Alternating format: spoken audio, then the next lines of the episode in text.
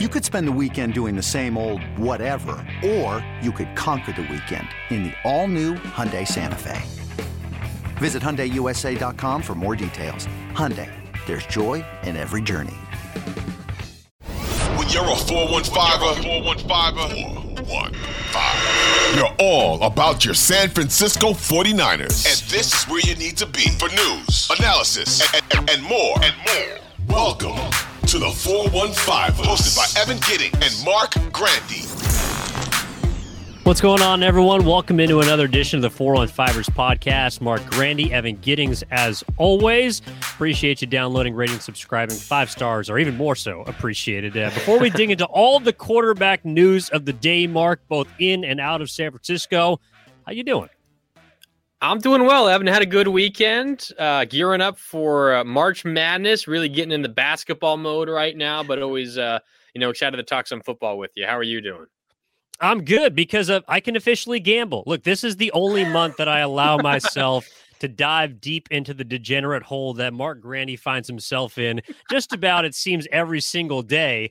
But since I don't have, number one, a ton of bread to break, number two, an addictive personality, I give myself the 30 days, 31 days in March to absolutely unleash hell upon my bank account. So I'm doing well, man. I'm ready to roll.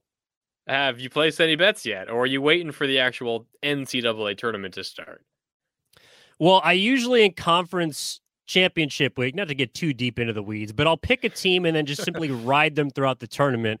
So when it comes to the West Coast Conference tournament, which has already been underway, St. Mary's gets underway tonight. So they're taking on BYU. I will take them to cover the points. I will also take Gonzaga to cover. And then I kind of got a bit of a toss up when it comes to the money line for the actual championship game. But then my team around the rest of the country, honestly, I've been only watching like a bunch of Big 12 basketball.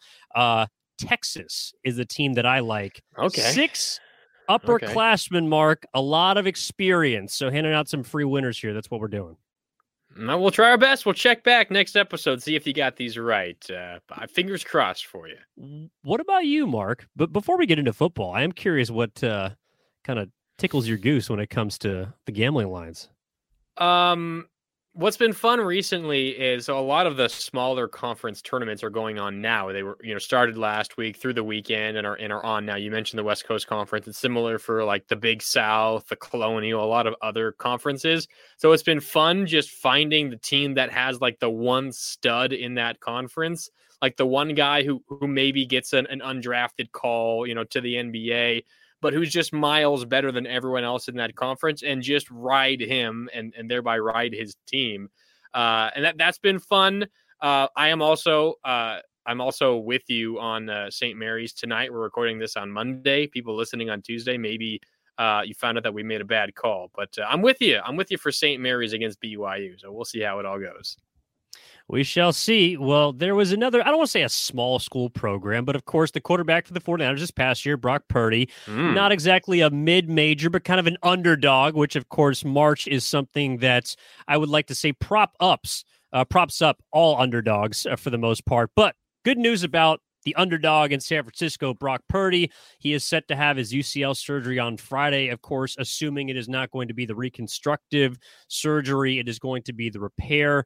And the timetable at this point, Marc, with Friday, as reported by Matt Barrows, taking about 6 months, that would put Brock Purdy's return date, assuming everything goes well, on September 10th, which happens to be the first Sunday of the 2023 NFL season. So I know we've dug into this ad nauseum, but the fact that we finally have a date, does it at all, I guess, change the way you've been feeling over the last couple of weeks as we've tossed around potential surgery dates?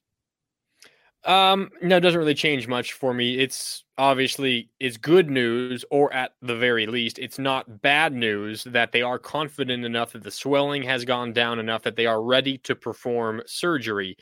The big thing and the elephant in the room during this entire process, Evan, and you mentioned, we've talked about this a lot. It is once they do actually start the procedure and they, dig into Purdy's elbow to find that torn UCL, it is whether or not they determine if the UCL is otherwise healthy enough to support a a repair instead of a full reconstruction. Again, we want to be super clear here. The expectation is the repair is what is needed, and that's it. And that would be the 3-month timeline until Purdy can throw, and the 6-month generally timeline to where he's fully cleared and ready for football. And as you said, that would lead you literally right up into the day, most likely, of the 49ers' first regular season game. Now, you know, everyone recovers differently, and it could be before, it could be after, who knows. But if that's what they determine on Friday, then this slight delay, not really that big of a deal. Maybe it costs Purdy a game. Maybe it costs him 2 games if you're generally on the unlucky side. But still, Evan, the elephant in the room is what if they get into the elbow and they figure out that he needs total reconstruction, a.k.a. Tommy John. That's where this thing gets bad. If he misses a game or two, obviously it's not the best thing in the world, but you can survive it. It's not the end of the world.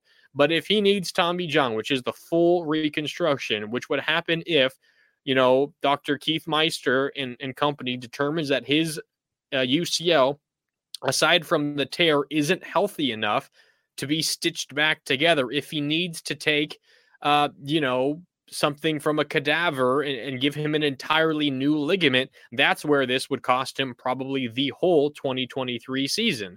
And that's where the Niners run into issues. If this whole delay still results in a repair and only costs him a game or two at the worst, Evan, it's not that big of a deal. So really, I'm still in the mindset of just wait and see. You know, pray for good news on Friday coming out of Texas where Purdy is getting his surgery. If it is bad news, be prepared to not have Purdy all season. But if it's good news, there's a very real chance he misses minimal time, if any. Yeah, and I feel like at this point, if the surgery goes well, not that he is the day one starter, but kind of the starter in waiting. And that, of course, depends on how Trey Lance performs. It's just difficult for me, and I would love for Trey Lance to get a shot, but it is difficult for me, assuming that this surgery goes well, to see him doing enough to usurp Purdy, unless Purdy comes back and his arm doesn't look right. He's not the same quarterback. It's going to take him more time, just because now that we have an official date of when he will be at the end of his timeline after the ramp-up period beyond not being able to throw for 3 months, I do feel like there is a little more hope for Brock supporters at the end of the tunnel that he's just going to be ready to be kind of more plug and play, not week 1, maybe not even week 2, but that Kyle Shanahan will develop a program for him to get him right so that he is ready to be the starter as soon as possible. Trey Lance fills in the meantime. Hopefully the Niners can weather the storm, pick up a win, 2, perhaps even 3 wins. But I'm with you that if there is a bigger issue at hand, that if reconstruction is the route, then we got a whole lot to talk about right now, because whether or not you believe in Trey Lance, the 49ers quarterback room is barren without Brock Purdy. And so if you believe that Trey Lance is the guy, that's great. But what we've seen over the past few years is that you damn sure need a backup quarterback. You need a second guy that you can depend on and at least be all right with trotting out there along with the rest of this magnificent roster to help you win games. So assuming everything goes well, to me, it's Brock Purdy, starting quarterback in waiting. If not, then the Niners are going to have to make a kind of, I don't want to say splash move in free agency for a quarterback, but they're going to need to find a guy that they can depend on. And as we've seen over the last few hours, Mark, a few of those guys are already off the table. Yeah, that's what I was just going to say. That's where timing comes in here. We talked a little bit last week about Tom Brady, and I know I asked you the question, at what point does Kyle Shanahan, in a world in which he wants Tom Brady, which I think is the world that we're currently living in, I think he'd be fine with 1 year of Tom Brady. At what point does Kyle Shanahan say, okay, I'm sorry, Tom, like we need an answer now. If not, we have to move on.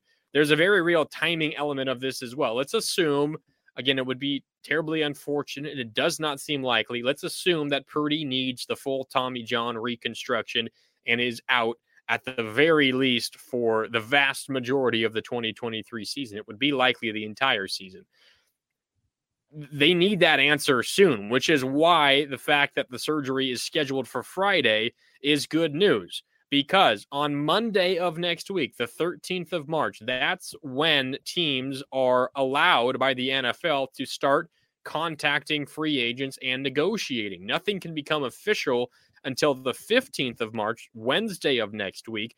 But there's a 2-day period where before you can actually put pen to paper and make contracts official, you can verbally agree to deals with players. Again, that begins March 13th. As you're listening to this on Tuesday morning, that's less than a week away. So the 49ers very much needed an answer, Evan, before that.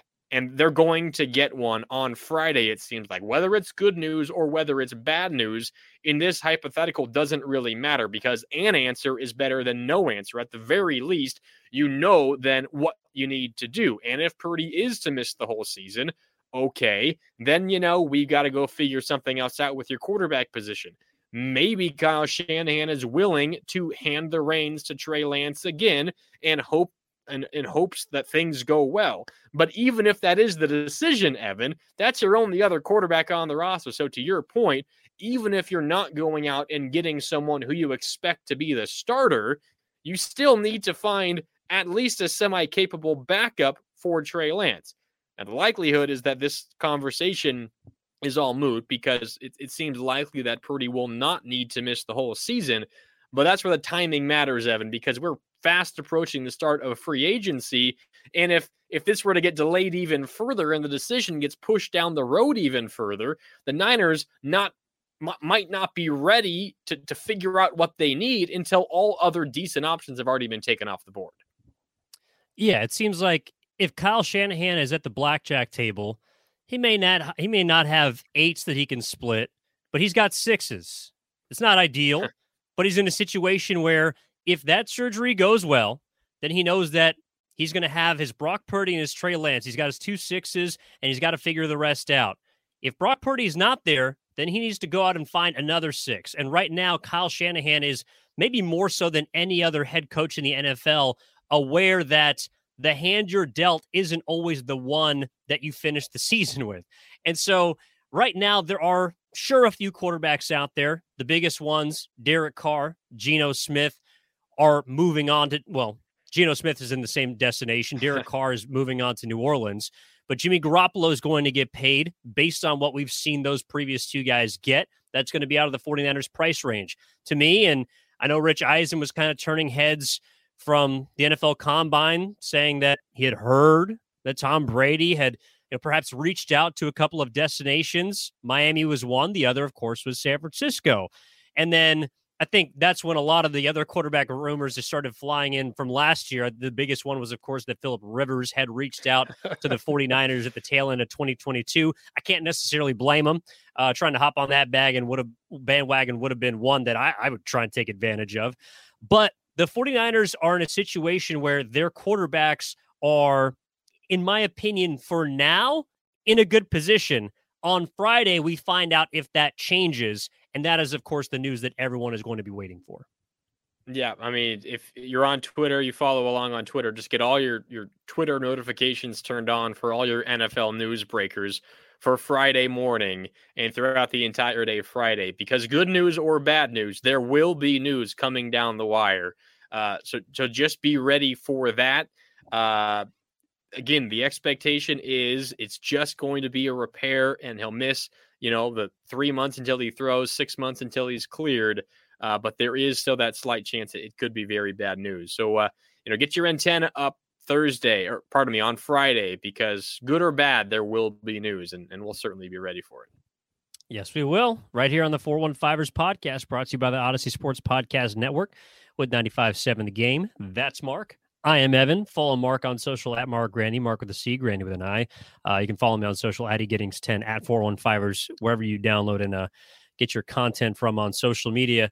Okay, Mark, so we talked about the quarterbacks. The ones that were signed on Monday as we record this episode, Derek Carr going to New Orleans, joining the NFC.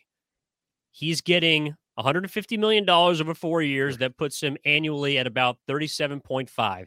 Geno Smith, meanwhile, signed in Seattle, and good for him, which I'll get to in a moment. 3 years, 105, that puts him at 35. So before we get to Jimmy Garoppolo, I do want to say this. Congratulations for Geno Smith not writing back because someone finally wrote him a check in Seattle. That is the signature that he was looking for and has been really since he started kind of an up and down roller coaster of a career. As far as Derek Carr is concerned, to me, Mark, he slots in a great position because the NFC South, as we saw last year, is up for grabs. If the Saints have a quarterback last year, they might win that division. And I'm not saying Derek Carr is the end-all, be-all of quarterbacks, but that's a guy that can absolutely help you win some games, especially if you feel like you're a quarterback away. 37.5 is a lot to pay, but in a way, I believe the annual value of the one he signed even a year ago with Las Vegas was slightly above 40, so it came down a little bit. And I also believe that now with Derek Carr in the NFC, if you're looking at quarterbacks, we were talking a few weeks ago about how you stack up your NFC quarterback power rankings. Derek Carr might be pretty close to the top five, shockingly enough. I think you can definitely make that case, which is wild. We were talking about how you like to bet on college basketball. This presents an interesting opportunity to maybe cash in because take the Saints to win the NFC South. I know that Derek Carr isn't an insane quarterback and doesn't change the tide of a franchise just by his presence. But, I mean, the only other sure thing it looks like in that conference quarterback-wise is Desmond Ridder for the Falcons.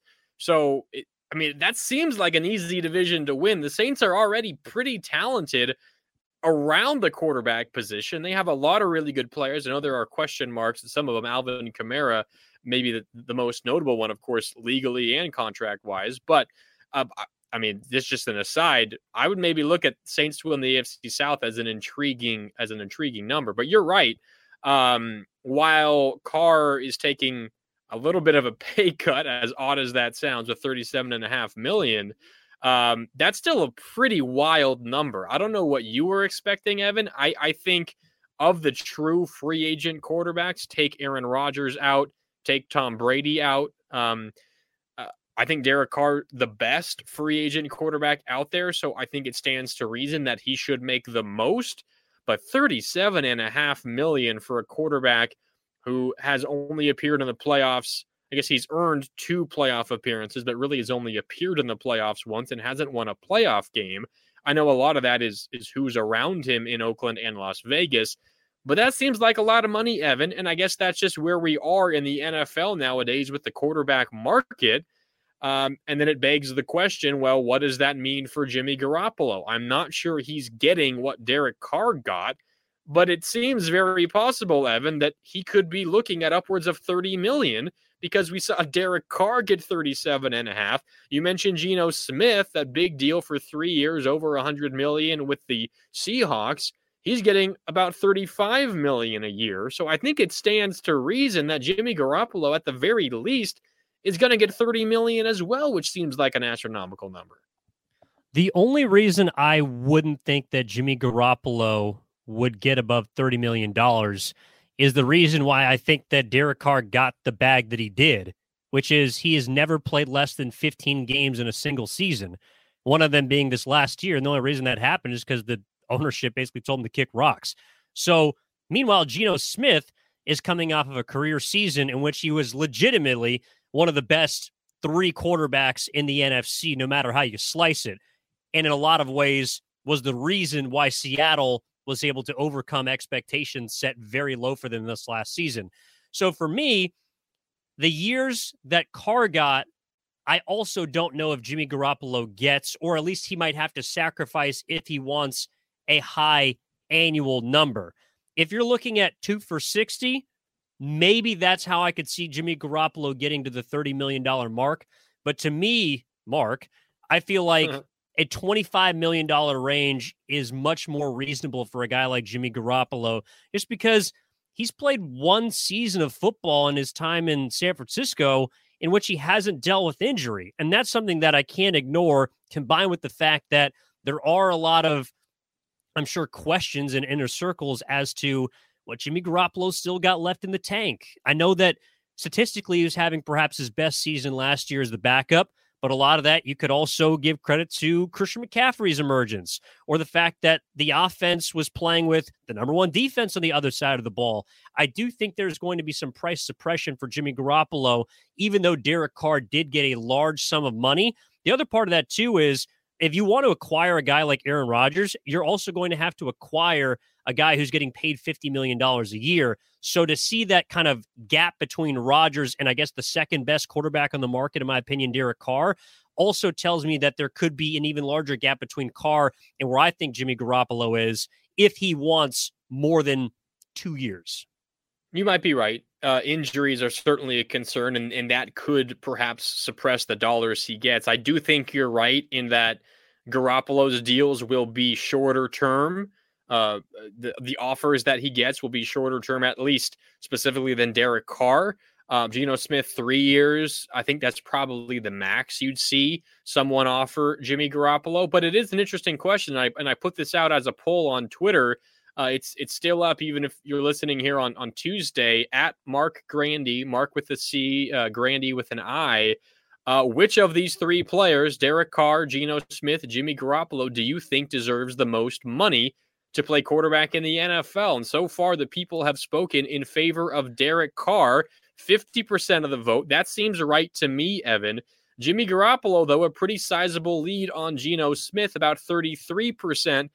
And then Geno around 17%. Now, of course, this is, you know, the voter base that I'm reaching on Twitter, or certainly a Niner fan base for the most part. And that certainly has an impact on this poll. But I might agree, Evan, with the results of this poll so far. I mean, I know Geno Smith had a better season, you know, this past season than Jimmy Garoppolo.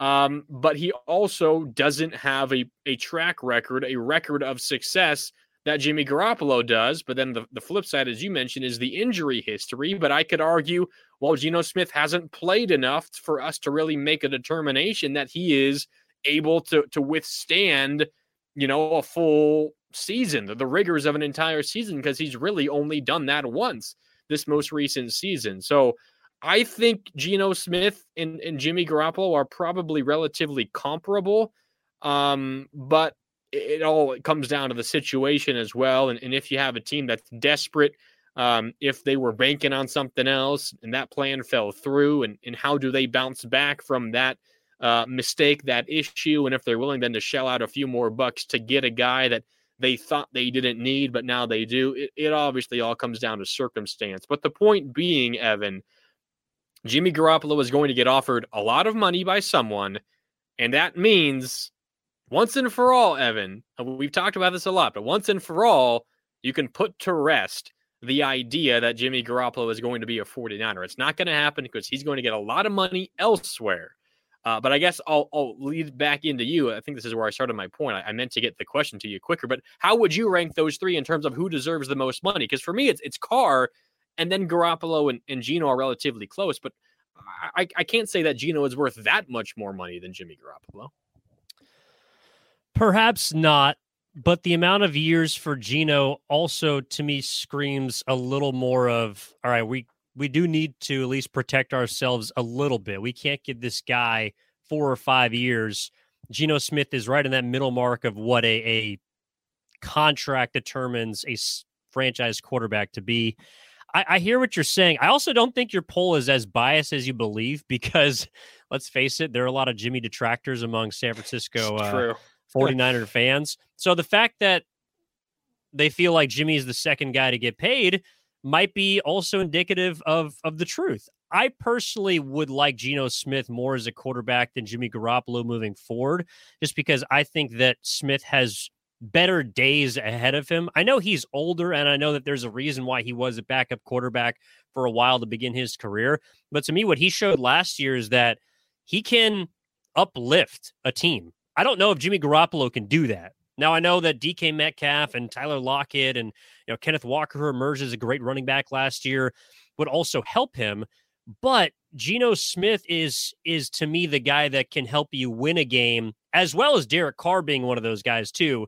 Jimmy Garoppolo is not going to mess up a win, if you know what I mean. But I don't think that he's a guy that, and I think the reason why he got stuck in sort of the trade market purgatory that he was last year is because, to me, teams view Jimmy Garoppolo as a quarterback that is not one to, I guess, get you over the top, but he's also not young enough that you can really build around him. So if you're paying big dollars for Jimmy Garoppolo, and really there's only one destination where I could see him going at this point in the New York Jets, but I think they're going to be waiting and seeing on whether they can get Aaron Rodgers.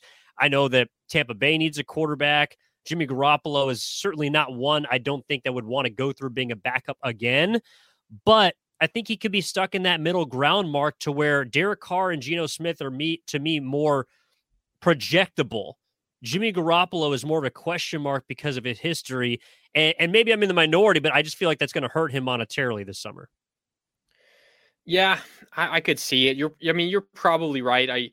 The injury thing is a big deal. The injury also stuff combined with his obvious limitations. So do you look at Jimmy Garoppolo as a high risk, high reward quarterback? No, it's a lower risk, lower. You if you're a team that has a decent roster already, you're just a middle of the pack quarterback away. Like the Jets, I feel like make a lot of sense for Jimmy Garoppolo because they have dealt with such bad quarterback play. They have a really good young team around him, both offensively and defensively. Really, they have a lot of great skill players on offense, young skill players. They have the offensive and defensive rookies of the year. You throw Jimmy Garoppolo in there, who is comfortably in the 12th to 16th best quarterback in the league range, like somewhere around there, in my opinion. I think that becomes a playoff team for the Jets. So if you're the Jets, a team like that, it makes sense. A team that doesn't need MVP level quarterback play to be competitive. But if you're the Texans, which I've also seen Jimmy Garoppolo rumored, because of the connection with DeMeco Ryans, I'm not so sure that makes sense, because the Texans are much more than just a decent quarterback away from competing. So I think it depends on the situation. Maybe that affects the demand for him, and then it would perhaps suppress how much money that the Jets or maybe the Raiders, as another example, would need to give him in order to attract him, because maybe he's not getting that much demand elsewhere, Evan. But if you're a team that has good pieces around your quarterback on offense and defense, I'd make the case that Jimmy Garoppolo is the perfect quarterback for you. Not one that's going to, lead your team for 5, 6, 7 years. Of course not. But a guy who can make you competitive in the short term. Sure, Jimmy Garoppolo can still be that guy. I think he can. And the reason why I asked that question is because I view Jimmy Garoppolo at this point in his career as a high risk, middle reward, lower to middle reward quarterback. And maybe that value that you're talking about of kind of knowing what you're going to get is something teams are willing to pay for. But with the amount of suitors out there, I don't know, to me, based on what I've seen, and even with the market laying out so far, what other quarterbacks have been paid, that there are going to be teams comfortable with giving Jimmy Garoppolo above $30 million a year, because the other part of it too is just based on history. If you bring in Jimmy Garoppolo, you probably also need to have a contingency plan at quarterback. And I know that you can never assume injury, but again, there have been so many examples of him going down for his fault and for others that you need to have a secondary quarterback in place. And so maybe a place like Houston is a good spot for Jimmy Garoppolo because they have a high pick. They can bring in a rookie quarterback that they can bring along at their own pace. But then if I'm Garoppolo, do I want to go to a place where hypothetically I could get beat out for that job and also not be paid for a long period of time? I just think he gets stuck in the quarterback purgatory this offseason, even though he is technically the third, maybe fourth best free agent quarterback available. I don't think it hurts his bag in the sense that he's not going to get paid, but I don't think he's going to be in that Geno Smith or Derek Carr range, even though I think those are the quarterbacks for the last 2 or 3 years he's maybe been more closely associated with. All right, quick question, and then I know we got to move on to something else here. Let me set the over-under for Jimmy Garoppolo average annual value, and this is the full scope of the contract, not just guaranteed money. Over-under $28.5 million per year for Jimmy Garoppolo. Where do you go? What side do you sit on? I would take the under. I'll take the over. Well, okay. Friendly wager here. We'll see what happens. But I'll take the over $28.5 million for Jimmy Garoppolo per year. Gentleman's bet. Let's put it down. Like I said, Mark, it is March. We gamble this month. And this is the 415ers podcast brought to you by the Odyssey Sports Podcast Network with 95.7 The Game. Marc Grandi, Evan Giddings. Appreciate you as always tuning in. Mark, there is somewhat, I would say, big free agent news for San Francisco, and that's the fact that, look, okay, we have speculated on McGlinchey's future. We've speculated on Jimmy Ward's future, but technically we do not know if those are free agents within the Niners' price range to bring back. What we do know is that Robbie Gould, and perhaps one of the most consistent kickers during his time in San Francisco, especially come postseason time, plans to test free agency. And so he will be sought after to the point where the Niners decided that they do not want to, he's out of their price range as a kicker, as weird as that sounds, perhaps, to some people. I think it's kind of a big deal, Mark. I know that not everyone pays attention to kickers, but that's because they don't pay attention until they're gone, or they don't pay attention until they're bad. You only recognize the value of a kicker when you have a bad one, and that is what I think is more likely to happen without his service in San Francisco than if he's here, of course. This is really interesting because on one end, you see the 49ers and their roster and everyone that's making big money, and what becomes apparent is saving a few dollars anywhere becomes really valuable. And it just gives you more flexibility with making another big number fit. And obviously there is another big number coming in with Nick Bosa. So maybe you hear this news. Robbie Gould told ESPN's Adam Schefter, also NBC Sports Bay Area, Matt Mayoko, I'm going to be looking to kick elsewhere. I'm testing the free agent waters. And you could see, okay, that would make sense. He probably wants to be a top 5 paid kicker in the NFL right now. And the top 5 are all making $5.5 million or more per year. Justin Tucker is the highest paid kicker, well-deserved, at just a tick under $6 million a year.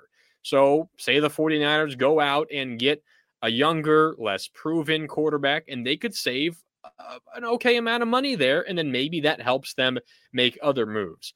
That makes sense to me. It might still be a risk, but it makes sense. But something that Matt Barrows pointed out, and this is the second time we've dropped Matt Barrows' name today, I was reading that he said, essentially, John Lynch at the Combine last week was asked about, the kicking situation, and essentially said, we're here in Indy and we've got to look at some kickers. And Matt Barrows is speculating that Robbie Gould heard John Lynch say that, and now is essentially playing hardball a little bit, saying, all right, you're going to say that you're looking at other kickers when I've been here and had a ton of success over the last few years.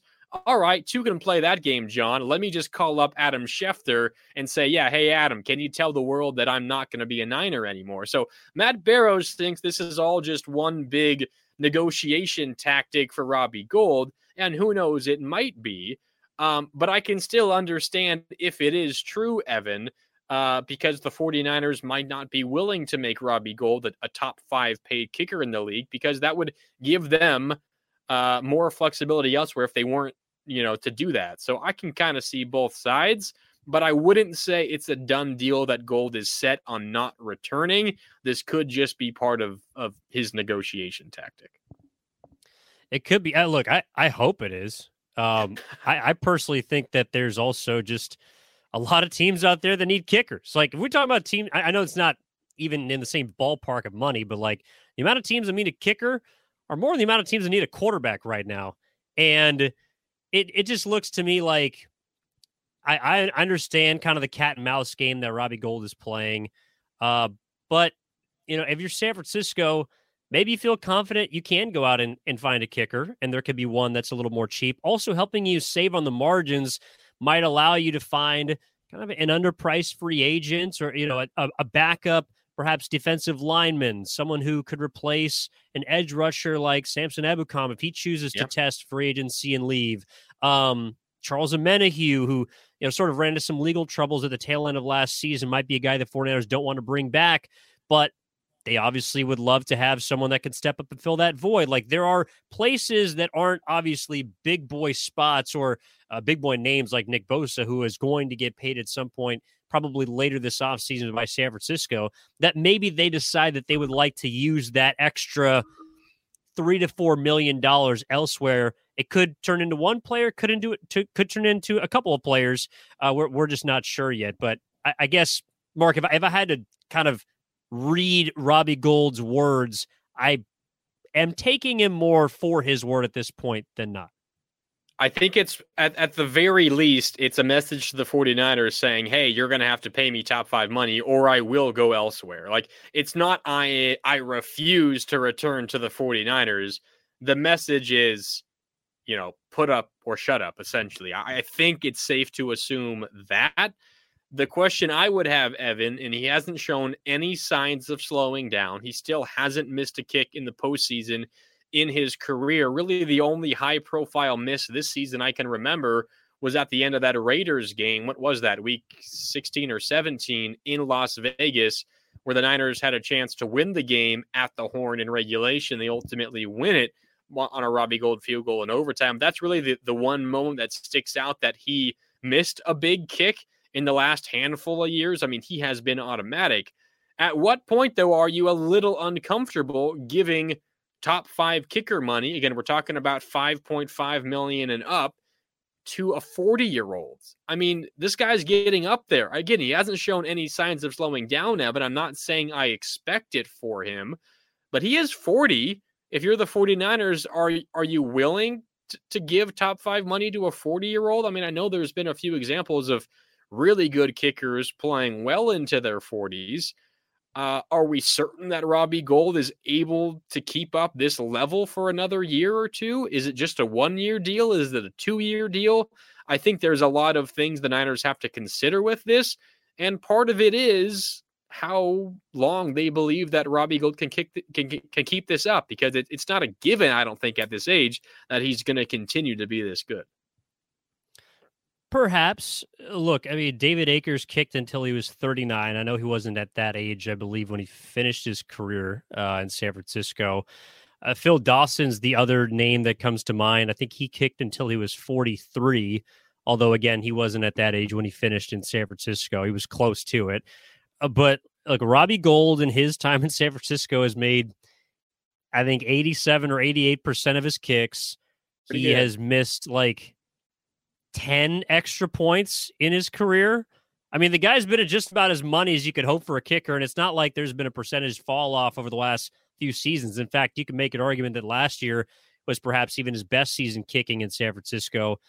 Like he's steady Eddie, and that's something that I would want to pay for. But again, if you're San Francisco and you feel like you don't have as much money to go out and spend, then, you know, maybe you can groom, you know, the next Robbie Gould. Or look, there's a reason they had to go get him in the first place. Like you eventually have to move off of kickers. It's not so often you get a Justin Tucker that you draft and then kind of just take throughout his entire career, and he just so happens to be the best kicker in the league every single season. That's pretty rare. They've done this before. I wouldn't be surprised if they have to do it again. But to me, the concerns lie more at other free agent spots, or spots that they could go out and acquire free agents. And so, yeah, I think losing Gould would be a big deal, but I want to see where they put that money before I judge whether or not I'm mad that Robbie Gould's going to not maybe be on the team next year. Yeah, no, I think I'm with you.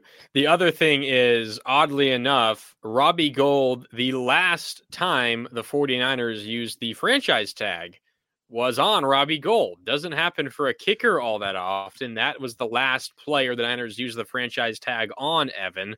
One thing I feel very comfortable guaranteeing to you, not that Robbie Gould will stay, not that he will leave, but I feel comfortable guaranteeing the Niners will not franchise tag Robbie Gould.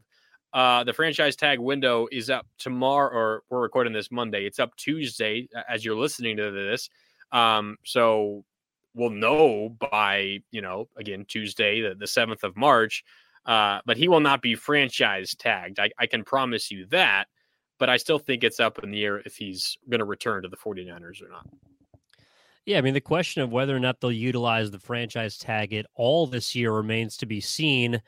The only reason that I would lean no is just because, look, the franchise tag is an average salary of, you know, top players at the positions. And so depending on who you like, you have to maybe overpay oftentimes. I mean, that's why kind of guys will get franchise tagged, is because you want their service, but you're not quite sure if you want to give them a long-term deal. First one that comes to mind is Tony Pollard, who received the franchise tag of just over $10 million for a running back. That might be a lot considering a guy that just had a very bad injury in a playoff game, but the Dallas wants to see, does any player for the 49ers fall under that category?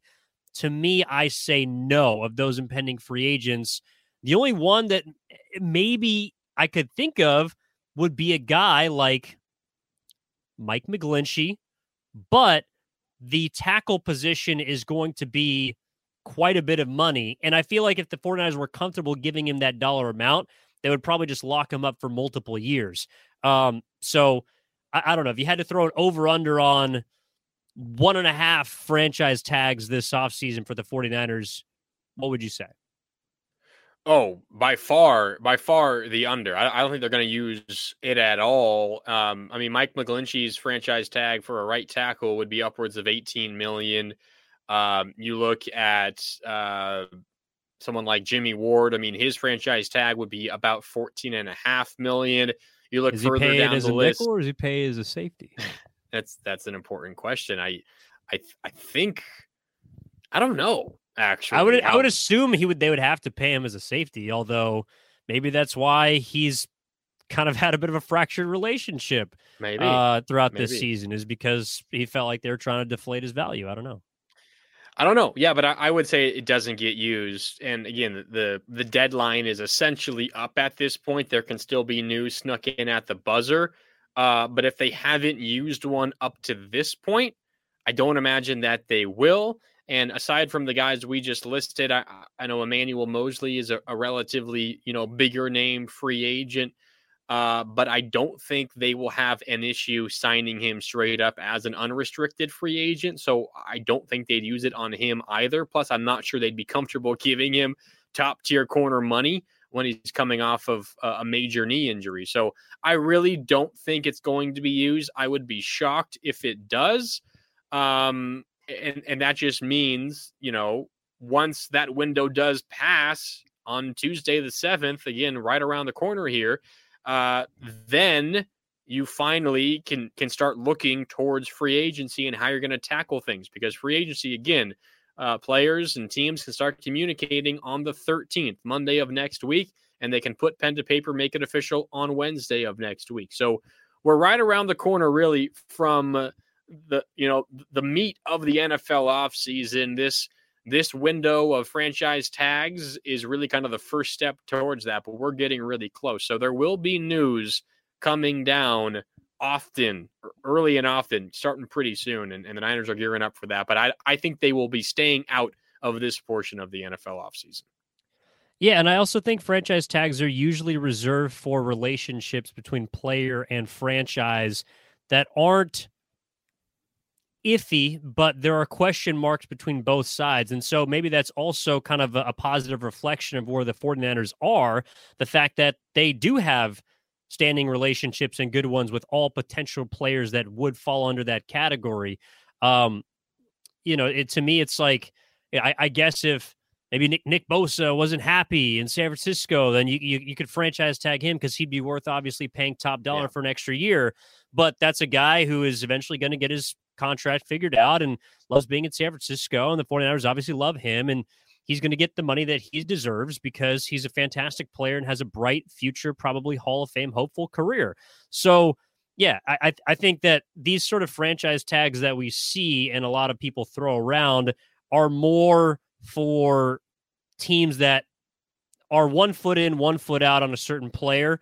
And luckily, it doesn't seem like San Francisco has any of those guys, even though someone like Emmanuel Mosley, who's coming off of injury, I guess hypothetically falls in that category, but there's going to be no price tag there for him. So I'm kind of with you. I think it reflects well on the Niners that they don't have this issue.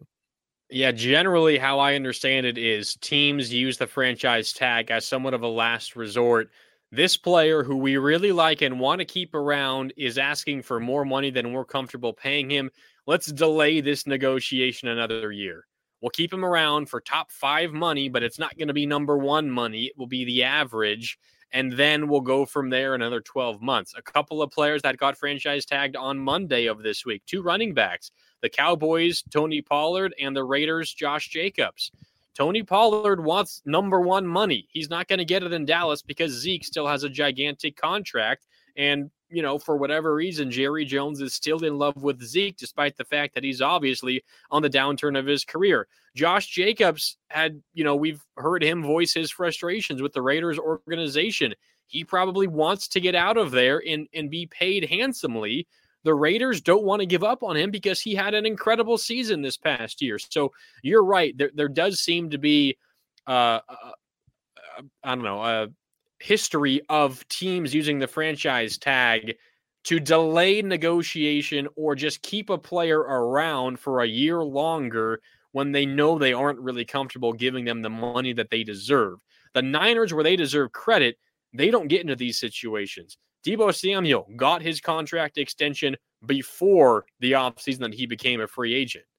If the Niners didn't give Debo Samuel that extension last offseason, Debo Samuel could very well have been franchise tagged this year. If the Niners don't give Nick Bosa an extension this offseason coming up, it generally happens, August around there, he could be a franchise tag option next year. But generally for the players that will be owed big money that the Niners want to keep around, they tend to get that out of the way early, and then they're never in this situation where they have to use a franchise tag, which could potentially upset the player as well. So I think that's where they deserve some credit. Yeah, I know we got to wrap, but the Debo thing is interesting. I don't know if Debo Samuel asked for a trade. Like, let's as a negotiation tactic. Come on. Yeah, I'm sure he wanted to be in San Francisco, but I'm sure they said, nah, we're just going to franchise tag you. I think he might have stuck to his guts a little bit more. But of course, we'll never know. The point is they didn't franchise tag him. They gave him the big money. Yeah, they also said, we're not going to trade you. They gave him what he wanted, the money. This is a conversation for a different day. I think it was all a negotiation tactic from Debo, but maybe you disagree. I think Debo Samuel would have been open to whatever got him paid the most money coming off a career year when he'd never had. Regardless, we move on to the offseason. And we'll be talking to you on Thursday. That'll be our next episode. I got some ideas on some free agents that I think the 49ers could pursue, could be in their price range, as well as obviously there's a lot of combine stuff to sift through, potential draft targets for the San Francisco 49ers. So a lot to look forward to. Obviously, Brock Purdy's news is the best of the week. That will be on Friday. It is scheduled for his surgery on his UCL. Hopefully not a reconstruction, but obviously we'll know later on this week. And we appreciate you tuning in, Mark. We will talk to you next time, man. Thank you. Yep, sounds good, Evan. Looking forward to it already. All right, take it easy. We'll talk to you on Thursday. You listen to 415ers.